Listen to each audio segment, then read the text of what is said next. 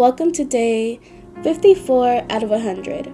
Today we're going to be reading Matthew chapters 1, verses 18 all the way to chapter 2. Let's read. The birth of Jesus Christ came about this way. After his mother Mary had been engaged to Joseph, it was discovered before they came together that she was pregnant from the Holy Spirit. So her husband Joseph, being a righteous man and not wanting to disgrace her publicly, decided to divorce her secretly. But after he had considered these things, an angel of the Lord appeared to him in a dream, saying, Joseph, son of David, don't be afraid to take Mary as your wife, because what has been conceived in her is from the Holy Spirit. She will give birth to a son, and you are to name him Jesus because he will save his people from their sins. Now all this took place to fulfill what was spoken by the Lord through the prophet. See, the virgin will become pregnant and give birth to a son, and they will name him Emmanuel, which is translated, God is with us. When Joseph woke up, he did as the Lord's angel had commanded him. He married her, but did not have sexual relations with her until she gave birth to a son and he named him Jesus.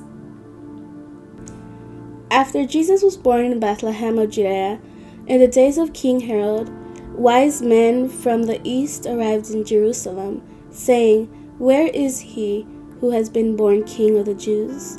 For we saw his star at its rising and have come to worship him.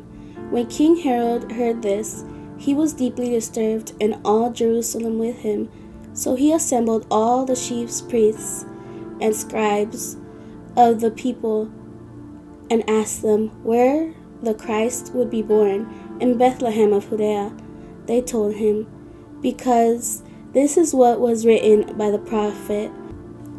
And you, Bethlehem, in the land of Judah, are by no means least among the rulers of Judah, because out of you will come a ruler who will shepherd my people Israel. Then Herod secretly summoned the wise men and asked them the exact time the star appeared. He sent them to Bethlehem and said, Go and search carefully for the child. When you find him, report back to me, so that I too can go and worship him. After hearing the king, they went on their way, and there it was, the star they had seen at its rising. It led them until it came and stopped above the place where the child was. When they saw the star, they were overwhelmed with joy. Entering the house, they saw the child with Mary, his mother, and falling to their knees, they worshipped him. Then they opened their treasures and presented him with gifts gold, frankincense, and myrrh. And being warned in a dream not to go back to Herod, they returned to their own country by another route. After they were gone, an angel of the Lord appeared to Joseph in a dream, saying, Get up, take the child and his mother, flee to Egypt, and stay there until I tell you, for Herod is about to search for this child to kill him. So he got up, took the child and his mother during the night, and escaped to Egypt. He stayed there until Herod's death, so that what was spoken by the Lord through the prophet might be fulfilled. Out of Egypt I called my son.